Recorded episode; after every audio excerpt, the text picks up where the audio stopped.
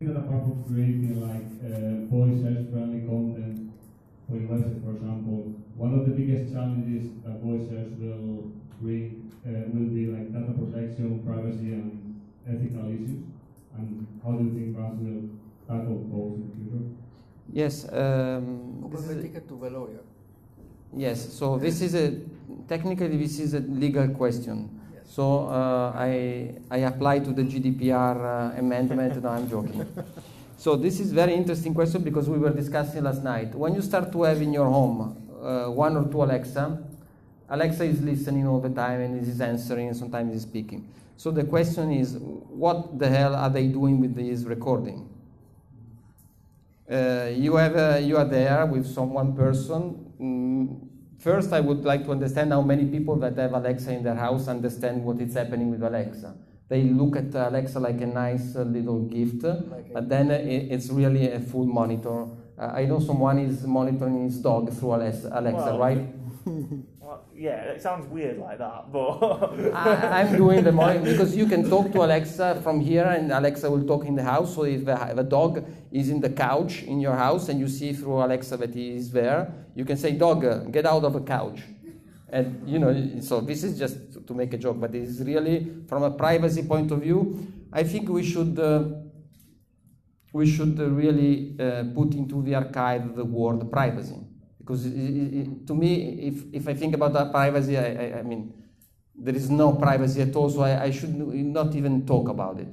Vanity has killed the privacy. Uh, the fact that alexa makes things very easy has killed the privacy. So we decided uh, i don't know if consciously but we don't care about the privacy. We care more about having things done easily. We, we care more about being lazy and uh, just with our voice command the entire world. So as long as people mm, don't have a problem, they will not care about the privacy. When the day when they have a problem, then they might stop using these devices, but it will be too late because once you are hooked to these devices, it's very difficult to, to take away. So I always make this question to the public. Is there here any brave person? Please raise your hand. Please raise your hand if you are brave and if you can challenge anything. please raise your hand. Stand up. Stand up. Stand up, please. Okay, now uh, I will, after the answer, I will come there and I will uh, size your smartphone for one day. Then I will give it to Andy and Andy will give it to you back tomorrow. And you have to resist one day without your smartphone. If you are really brave. And people sit. so we are hooked to the, to the technology, so that privacy either we, we forget it or. But, but I think like one of the things they're trying to do with the, the voice capture side, the voice search, is that they, they want to be picking up keywords as you talk. So if you're saying to your wife, why didn't we go on holiday to Turkey this year? Your sister was saying holiday Turkey. And the TV that you're watching, the next time it comes up will be holidays in Turkey, which will have been programmatically put there because you just talked about it, and therefore you must be interested. And you're likely to want to go there. They can do video. And It's like when people is saying, oh, Facebook or and I don't know, Google is always targeting. I've just spoken about this, and now I see Yeah. ads Yeah. because there is actually it's uh, it's a, a urban legend, but no, I don't know how much of a loop urban legend it is. I think that the, where, the, the, pri- the privacy, I think I agree with you. I mean, there was the famous case of the, the German um, street that was subjected to the street cameras from Google going down the street. And they fought a battle, and in the court it was decided that they were no longer going to allow Google to go down the street and take pictures. And these people in the street were so excited that the press came along and took pictures of them, and they were standing there as a group with a nice picture for the, for the newspapers with the street behind them. They just won the case not to, not to shed the street. It's just crazy. You know, uh, I if, think, I think rather than privacy, there's maybe more of an issue to do with brainwashing. Because there is a danger that if you are seeing these things coming at you, you don't know where they're coming from, who's controlling them. They could be telling you all sorts of things that lead you to think in a certain way. That's, for me, that's more of a danger than the privacy. Yeah, the privacy is, has been destroyed also because the lawyers don't understand anything about digital marketing. Yeah. Have you ever spoken to a lawyer? I mean, in order to understand something about digital marketing or IT, the lawyer requires like three, three years, and then he changes the job, and then he's no longer in place, so they don't do anything. So the privacy has totally been destroyed because the lawyers don't understand the, the, the technology. EU Digital Commissioner, um, was at the conference and was on a panel with Google and uh, Booking.com. And she was asked a question about whether tests should be able to be made on the homepages of websites so that they so that the publisher could decide what was the best way to go. And she said, Yes, I think it's okay for the test to be there as long as the publisher declares that there is a test taking place at that time. Right? So the, the moderator then says to Google Booking.com, so does this work for you? How many tests might you run on the, on the page at any one time? And Google says, well, we run about 200,000 simultaneously. And Booking was something like 350,000. So you'd have to declare 350,000 times that there was a test going on that you were participating in, even though you didn't know it. It just, as you say, it was unrealistic in, in terms of regulation. We have time for one final question or comment. Oggi parleremo di ricerca vocale, eh, abbiamo una serie di argomenti interessanti, Emanuele, di cui trattare insieme. Useremo anche uno strumento di ricerca vocale eh, molto importante, Alexa, Ecco Alexa, lo useremo in tempo reale. Eh, Alexa è qua con me che non lo vedete ma, ma ci sente, dopo lo interpelleremo. Insomma, abbiamo, abbiamo delle cose interessanti di cui parlare.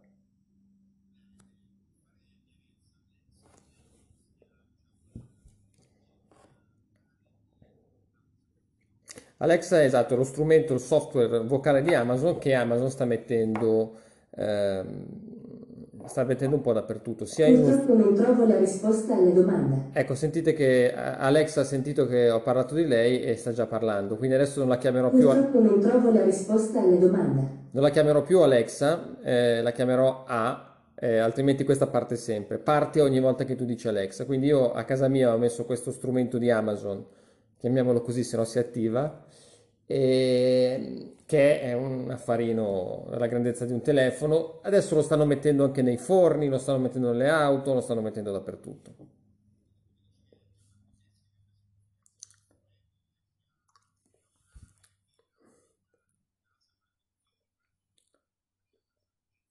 Sì, noi sì, allora, sì, diciamo che ehm, la mia agenzia, io ho un'agenzia di digital marketing che si chiama Avantgrade, ex nome Bruce Clay Europa. Eh, qualche mese fa l'abbiamo comprato, l'abbiamo messo in agenzia, io l'ho usato anche in casa. In precedenza, per diversi, diversi mesi, anzi direi anni, ho usato pesantemente l'assistente vocale di Google che poi adesso è diventato anche lui un oggetto da mettere in casa, Google Home, diciamo, l'avete visto insomma anche sulla, sulla pubblicità, addirittura in televisione, se non sono arrivati a pubblicizzarlo. Quindi questi sono sicuramente degli elementi della ricerca vocale che però, torniamo a noi, va anche sul SEO. Ehm, il SEO, eh, parliamo del SEO classico su Google. Il SEO su Google deve recepire sempre di più il modo differente eh, con cui gli utenti cercano, quindi non più una ricerca sempre testuale digitando, ma anche una ricerca vocale. Quindi da questo punto di vista, se siete eh, responsabili di un sito o siete quelli che fanno SEO per da parte di un'agenzia per un sito, dobbiamo tenerne conto e poi vedremo, abbiamo una piccola presentazione, do- dobbiamo prendere in considerazione questo aspetto. Oltre al SEO classico su Google si aggiunge, si aggiunge queste, una, questa una serie di ottimizzazioni di attività che possono proprio andare a- ad avere come oggetto di interesse questi assistenti vocali che siano appunto quello di Amazon, quello di Google, quello di, di Microsoft che si chiama Cortana, possiamo anche dirlo, in questo caso non si attiva niente. Eh, diciamo che la ricerca, le modalità di ricerca di un utente che cerca con la voce sono completamente diverse. Allora, per questa campagna eh, su Google Ads fatta per un cliente nel settore finanziario, abbiamo intercettato per caso un'interrogazione fatta su Google da un utente, che poi abbiamo scoperto essere un'interrogazione fatta con la voce, non con il testo, in cui l'utente diceva in quanto tempo un pensionato può ottenere un prestito di 35.000 euro per riparare l'appartamento. Siamo andati poi a vedere anche l'IP da cui arrivava questa interrogazione, che poi è la, è la- slide successiva, ehm, sostanzialmente era un'interrogazione nata nei giorni in cui c'è stato il, questo maremoto, questo disastro a Rapallo, quindi nas- nasceva a Rapallo. L'utente che cerca eh, con la voce e dà delle informazioni dal punto di vista marketing molto più approfondite, molto più dettagliate. Eh, non è più la ricerca del finanziamento con l'interrogazione finanziamento Milano o prestito Milano. Sì, quelle ricerche lì ci sono ancora e sono in volume importante, ma l'utente che attende capisce che può fare una domanda più precisa, ottenere una risposta più precisa e risparmiare tempo, attendere l'utente non farà più un'interrogazione breve come il prestito Milano o il prestito Rapallo, ma farà un'interrogazione tipo quella che abbiamo visto prima, quindi molto più dettagliata, molto più ricca di contesto, contenuti e questo secondo me è un'opportunità da un punto di vista SEO enorme di rispondere non più a delle query classiche corte, ma a delle domande molto precise. Se una, un'azienda inizia un progetto eh, che ehm, può convogliare tante ricerche vocali, sicuramente l'approccio cambia ed è completamente diverso, quindi un approccio non più legato a delle parole chiave, ma a delle domande e un approccio legato molto di più alla conversazione, un marketing conversazionale e, e quindi a un SEO conversazionale. E, quindi io vedo che la vedo questa come un, la voice search un'opportunità per il SEO del 2019 e del 2020 perché? Perché ancora oggi eh, questo fenomeno della ricerca vocale è marginale, è marginale in termini di numeri, ma se guardiamo il comportamento di, io l'ho osservato, dei bambini o dei teenager che hanno avuto accesso a questi dispositivi vocali, eh, la ricerca vocale è de- decisamente più forte della ricerca testuale digitata perché ti fa risparmiare tempo, ti permette il multitasking, sei più veloce, insomma, eh, il mondo, le persone, ricordiamoci, fino al 1800 non scrivevano perché non sapevano scrivere. Eh, dopodiché è arrivata, sono arrivati i libri, è arrivato Gutenberg, è, arrivata, è arrivato la possibilità di scrivere e di leggere, ma prima il passaggio informativo, prima intendo per tanti secoli prima, veniva fatto con la voce, c'erano i famosi menestrelli che raccontavano delle storie, quello era il passaggio informativo, le persone comunicavano solo con la voce, adesso questa è un po' questa degli ultimi 200 anni, se la vediamo in, in un arco temporale più ampio, è un po' un'anomalia di dare enfasi così forte alla parola scritta e al digitare rispetto che al parlare. Se uno vuole sapere quanto guadagna Ronaldo, eh, può andare su Google e digitare l'interrogazione oppure se ha un assistente vocale può dire Alexa, quanto guadagna Cristiano Ronaldo? Cristiano Ronaldo guadagna circa 49 milioni 800 mila euro. Il suo patrimonio ammonta a 450 milioni di dollari. Ecco, quindi Cristiano Ronaldo che eh, verte in gravi difficoltà economiche, come giustamente Alexa ci, ci ricorda. ecco, l'informazione te la dà subito, te la dà veloce, eh, è immediata eh, e questa è un'informazione di tipo ricerca, no? Quindi è proprio una ricerca, quindi io posso essere la risposta a quella domanda lì. In questo caso eh, domanda è diretta, è formulata e ripresa, in alcuni casi viene anche menzionato chi è il, fornitore della risposta.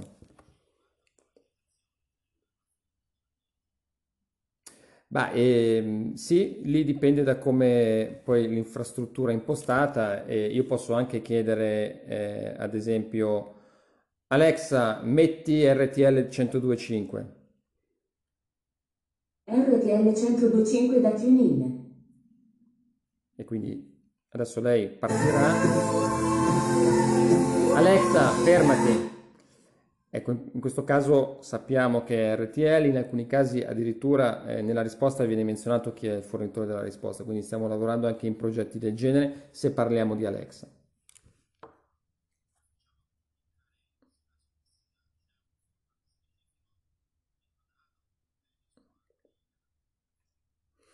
Beh, allora, in generale, eh, ed è qui eh, diciamo, è un punto comune al SEO della ricerca vocale al SEO su Google, è necessario utilizzare tutti i formati, i microdati, schema.org, evidenziare le entità, sono, c'è addirittura un markup per le informazioni vocali, quindi un'informazione che poi può essere letta e viene, può essere, diciamo, dall'informazione testuale che c'è nel codice, questa informazione viene trasferita eh, in un audio se è, formattata correttamente eh, ed è compresa poi dal motore di ricerca o addirittura dall'assistente vocale. Quindi sì, dobbiamo lavorare poi con dei dettagli tecnici che ci permettono di, fa- di, fare, eh, di ottenere il risultato. Non sono complessi, quello che voglio dire a tutti, eh, qui la, la, la, la, ricerca vocale è una grossa opportunità perché è nuova, perché ci stanno affacciando tanti consumatori, ma non c'è una complessità tecnica tale dal dire non riesco a farlo, non ci sono delle barriere di investimento grosse, è una complessità soprattutto di eh, approccio mentale. Cioè devo capire che l'utente sta cambiando modo di cercare, ancora sono pochi, fra, fra qualche anno saranno tanti, come vado, a, come vado a modificare il mio progetto, il mio piano editoriale, il modo con cui presento i contenuti e da lì eh, se ne deriva tutto. Gli aspetti tecnici secondo me sono secondari e consiglio alle aziende o le agenzie che lavorano su questa tematica di farsi prima una domanda attraverso la keyword research come sta evolvendo il comportamento del consumatore e poi da lì studiare un approccio e poi andare sulla parte tecnica.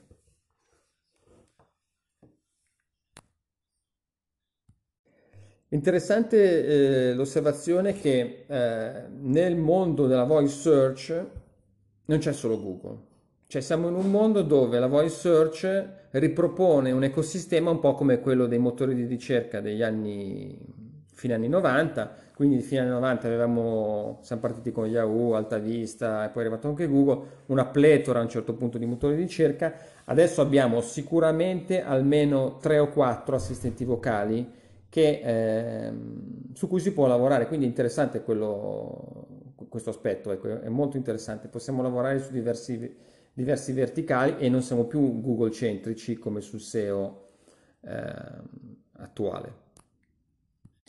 Eh, da un punto di vista tecnico, fare mh, SEO sull'assistente vocale di Amazon eh, è tecnicamente diverso da farlo su quello di Google e su Cortana. Questo sì, come è diverso fare, come giustamente si diceva, farlo su Bing, Yandex o Google.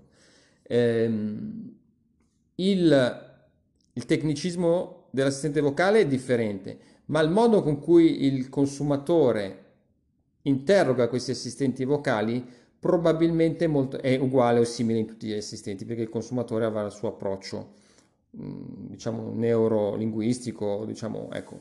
Quindi quello lì è, quel, è, il punto cardine di un progetto di ricerca vocale capire come evolve eh, la ricerca informativa con la voce. Questa è la vera domanda al centro della, della strategia e quindi noi abbiamo quest'anno devo dirti che eh, siamo tornati a gennaio e in pochi giorni eh, non, so, mm, non, so, se è causa di, questo, di, questo, di, questa chiacchierata che era già programmata, abbiamo avuto due clienti che ci hanno proprio chiesto cosa dobbiamo fare sulla ricerca vocale nel 2019, come dobbiamo strutturare questo sito che stiamo cambiando, come deve evolvere il sito per rispondere a un'eventuale crescita forte della ricerca vocale. Quindi questo è il punto, secondo me, da, da, cui porre l'attenzione.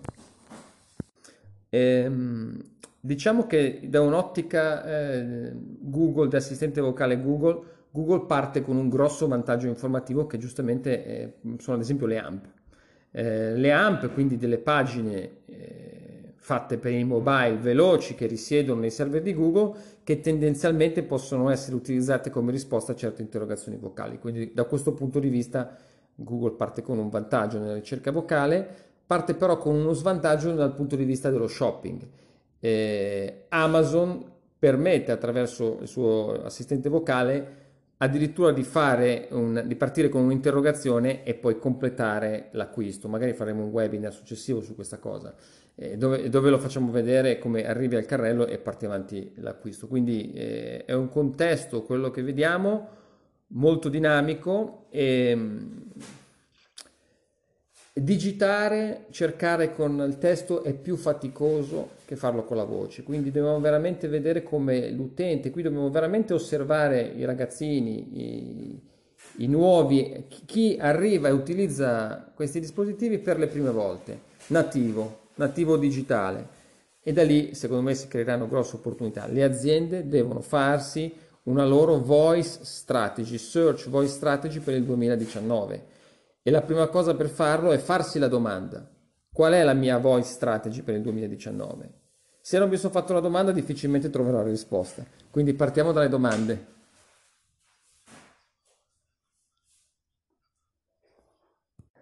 Eh, il multitasking è una questione molto, per me molto dibattuta.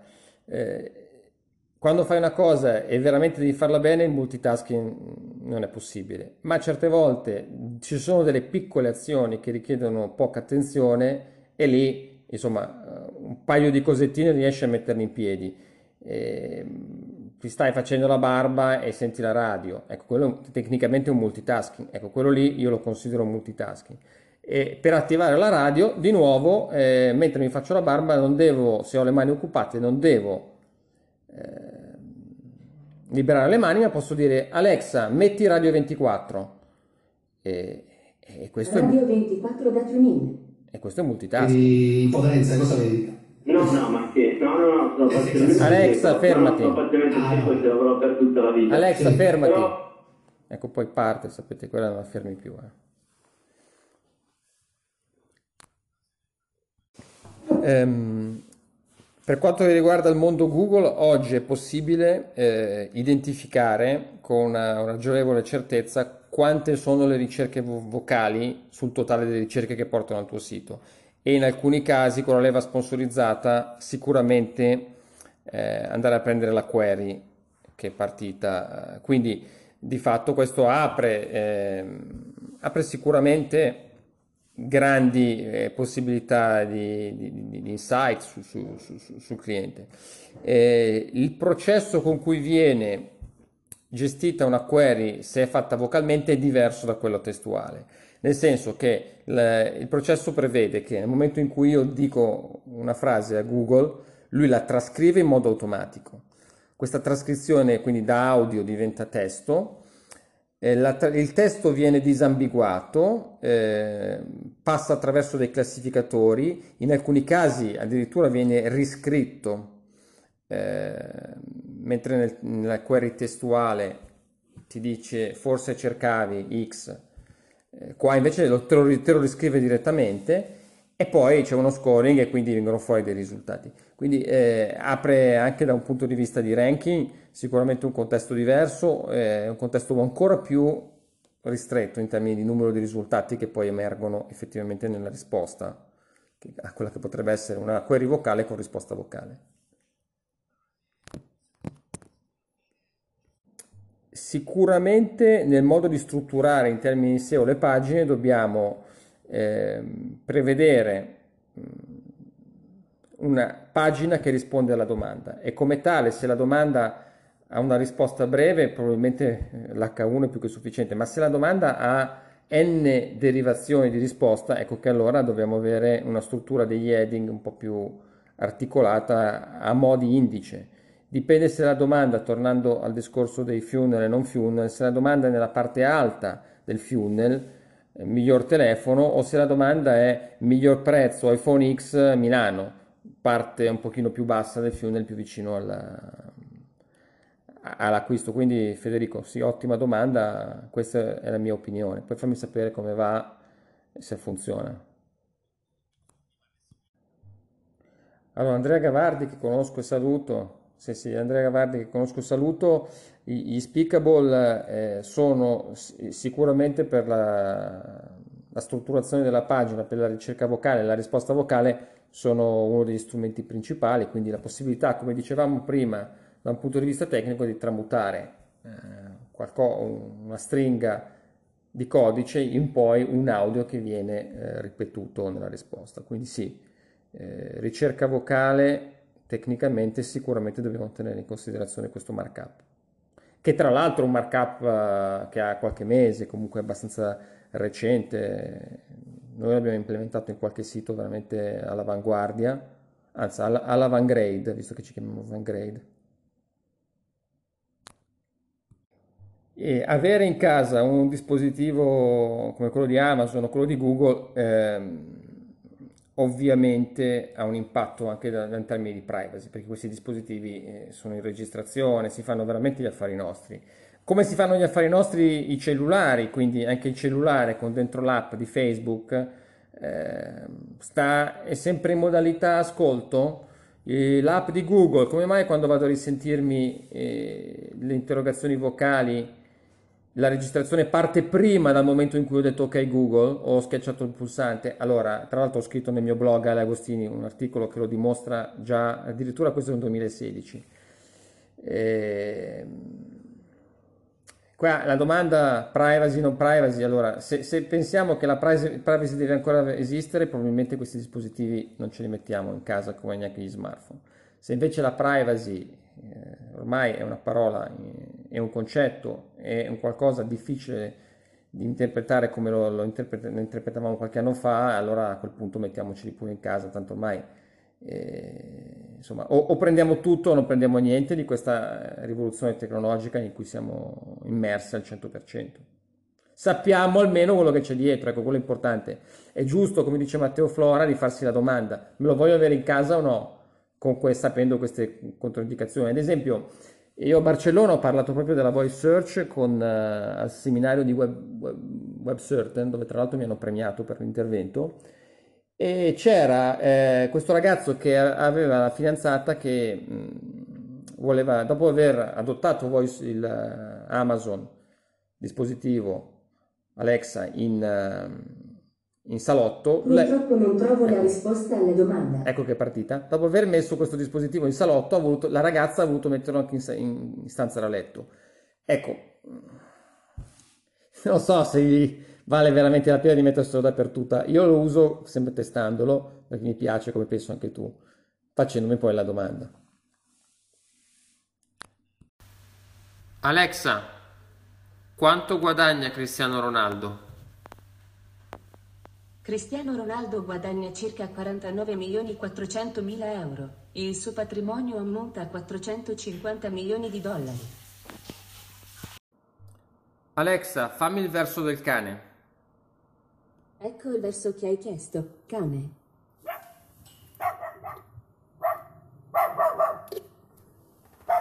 Vero? A chi ci rivolgiamo? Via. Via. How do you want they feel? Basta come vogliamo che si senta. Questa roba qua cambia completamente. Mi, state seguendo, ragazzi? Tutto chiaro fino a qui? No, perché non ho le diapositive, quindi adesso tocca. No, in realtà c'erano ancora un, un paio di oggetti che volevo farvi, farvi vedere. E questo l'abbiamo visto, credo, in tutte, in tutte, le, in tutte le salse. Quello dopo, forse. Quello dopo. Eccolo qua. Cioè, questa roba qua, io la guardo e divento pazzo, perché dico, ma che cos'ha da dire al mondo una gazzosa? No? Eppure io adesso vi faccio vedere cosa questi ragazzi in Brasile sono riusciti a fare perché dovendo presidiare, perché poi guardate che le logiche del marketing sono quelle, vogliamo presidiare eh, la vita notturna volevano essere rilevanti nel mondo della nightlife perché? Perché la gazzosa è presente in molti cocktail, quindi volevano fare la loro parte. Guardate come sono riusciti 86% Mas vez que eu falo não pra você, eu acho que você tem que sair. Simplesmente cruzou minha frente e minha. Non vedono questa cosa come un problema, che molte donne sono molestate naturalmente nei locali notturni. Guardate cosa hanno fatto questi ragazzi.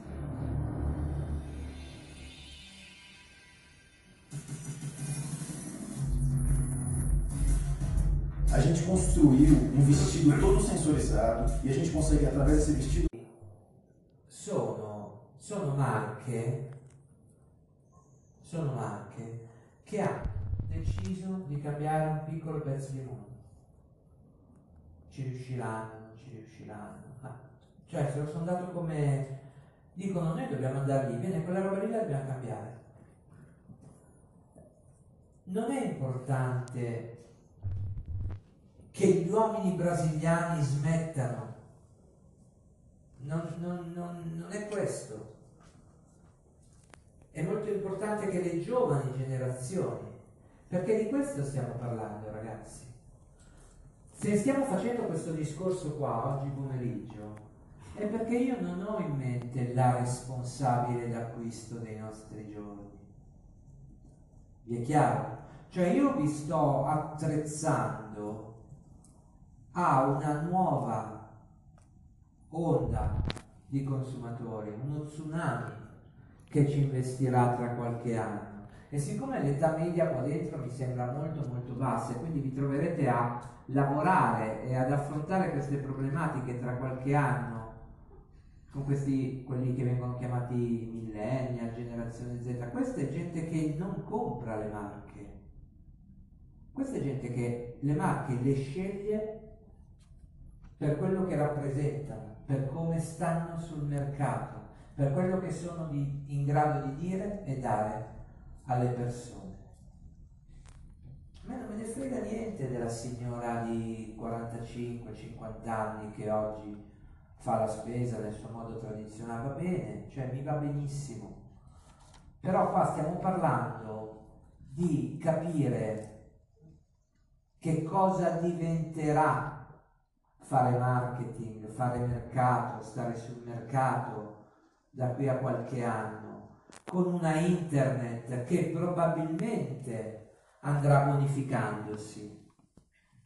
C'è un ritorno, lo sapete, alla internet delle origini, ci sono da più parti movimenti che stanno cercando di riportarla a quello che era. Io non so se accadrà, ma vedo che c'è e se ragazzi scusate, se lo fa una gazzosa e lo fa un assorbente, perché questo è l'Ecke Girl, lo conoscete tutti, ed è, la conoscete?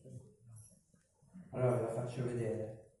Questo è, questo è un video abbastanza istruttivo da questo punto. Chi è che non ha visto Like Girl? Chi è che non lo conosce? Tanti. Lo vediamo.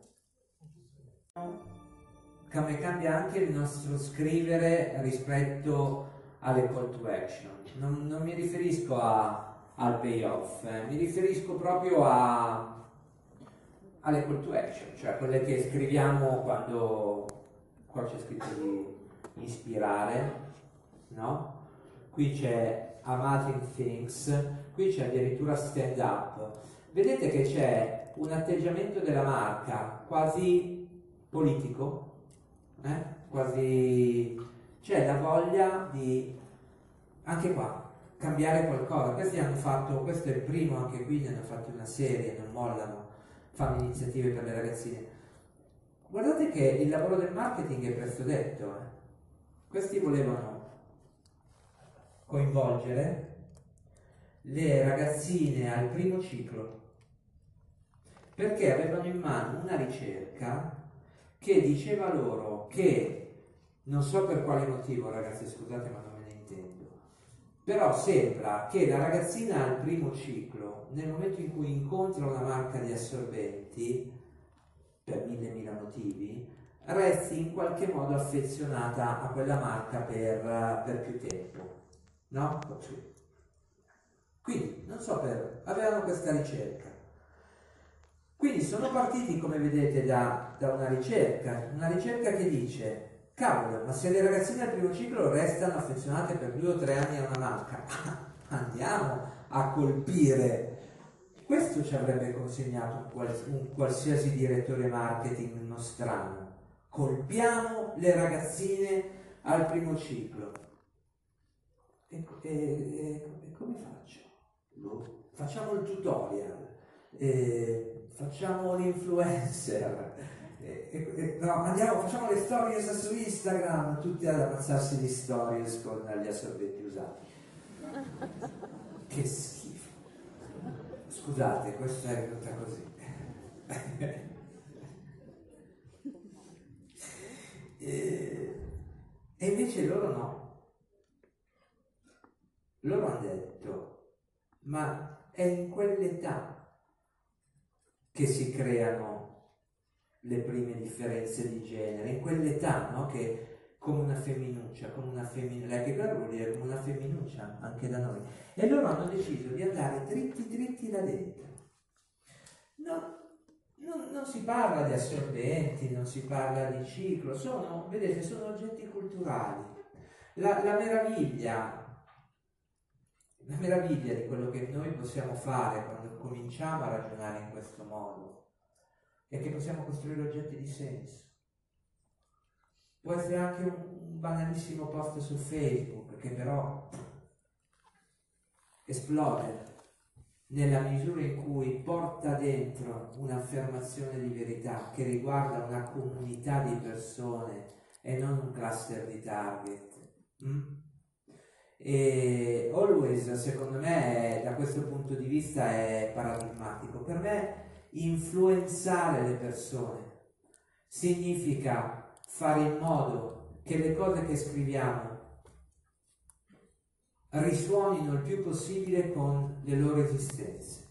E questo ci riesce se noi riusciamo a prenderci carico delle tensioni culturali, cioè riusciamo a fare in modo che le nostre marche, i nostri clienti prendano posizione. E attenzione, è un modo di fare, è un atteggiamento. Ci sono marche che lo fanno in maniera più leggera, no? Pensate ai lavori di Ikea, per esempio, gli ultimi. E, e, ci sono marche come Benetton invece che ci vanno giù pesante, come Nike che ha, ha, ha usato come testimonial in tutto il mondo un atleta che non giocava a football da due anni perché aveva protestato contro le politiche migratorie di Trump. Cioè questo è squalificato da tutte le squadre della, della Lega Americana, Nike lo sceglie come testimonial. Quindi Nike sta andando contro Trump. Cioè, attenzione, eh? c'è, c'è, però in mezzo a tutto questo ci sono diverse nuance, ci sono diverse modalità, c'è un modo anche leggero di fare questo mestiere. Ci sono marche che si stanno trollando, si divertono come dei pazzi. Avete visto l'ultimo, l'ultimo video della Mercedes? No, ve lo faccio vedere. Ascolta, l'azienda si è prestata. Cioè, allora, quello che voglio dirvi è che noi abbiamo un'occasione irripetibile se capiamo che le persone e i brand si stanno parlando e hanno trovato la stessa sintonia di linguaggi? Chi che aveva alzato la mano sul bel manifesto? Sul Clutre manifesto? Quante tesi conoscete? Oh cazzo, la prima, tutti uguali. No, però c'è la seconda c'è la seconda, no, le, le, le, le, nuove non si possono leggere. C'è la seconda che dice, c'è la prima che dice che i mercati sono conversazioni e la seconda, le conversazioni suonano con voce umana. Mm? Quindi quando loro dicono, scrivono ai marketer, imparate a parlare con voce umana, dicono questa roba qua. Cioè ragazzi la follia di BMW che gli viene in mente una roba, ma ve la vedete voi? Scrive la mail. No, ascolta, abbiamo avuto un'idea, noi io lo trovo. Allora, io voglio lavorare per marche così, non perché siano BMW, voglio lavorare per marche che hanno questa capacità, o voglio insegnare alle marche, voglio che voi mi piacerebbe che voi insegnaste alle marche a prendersi un po' meno sul serio, a guardate il trolling tra, tra Burger King e McDonald's è qualcosa di straordinario. Si stanno trollando a vicenda. Burger King ha fatto una pubblicità dove con la realtà aumentata bruci gli annunci di McDonald's. Cioè, noi ci, amma- noi ci noi le, realtà aumentate, eccetera. Questi invece hanno fatto una roba da troll, da, da, da, da bimbi. Però se bruci la pubblicità di McDonald's ti arriva un coupon, vai al negozio, mangi. Allora, la preghiera è capire che possiamo ritornare in sintonia con le persone se impariamo a trovare questo tipo di frequenza. Io per questo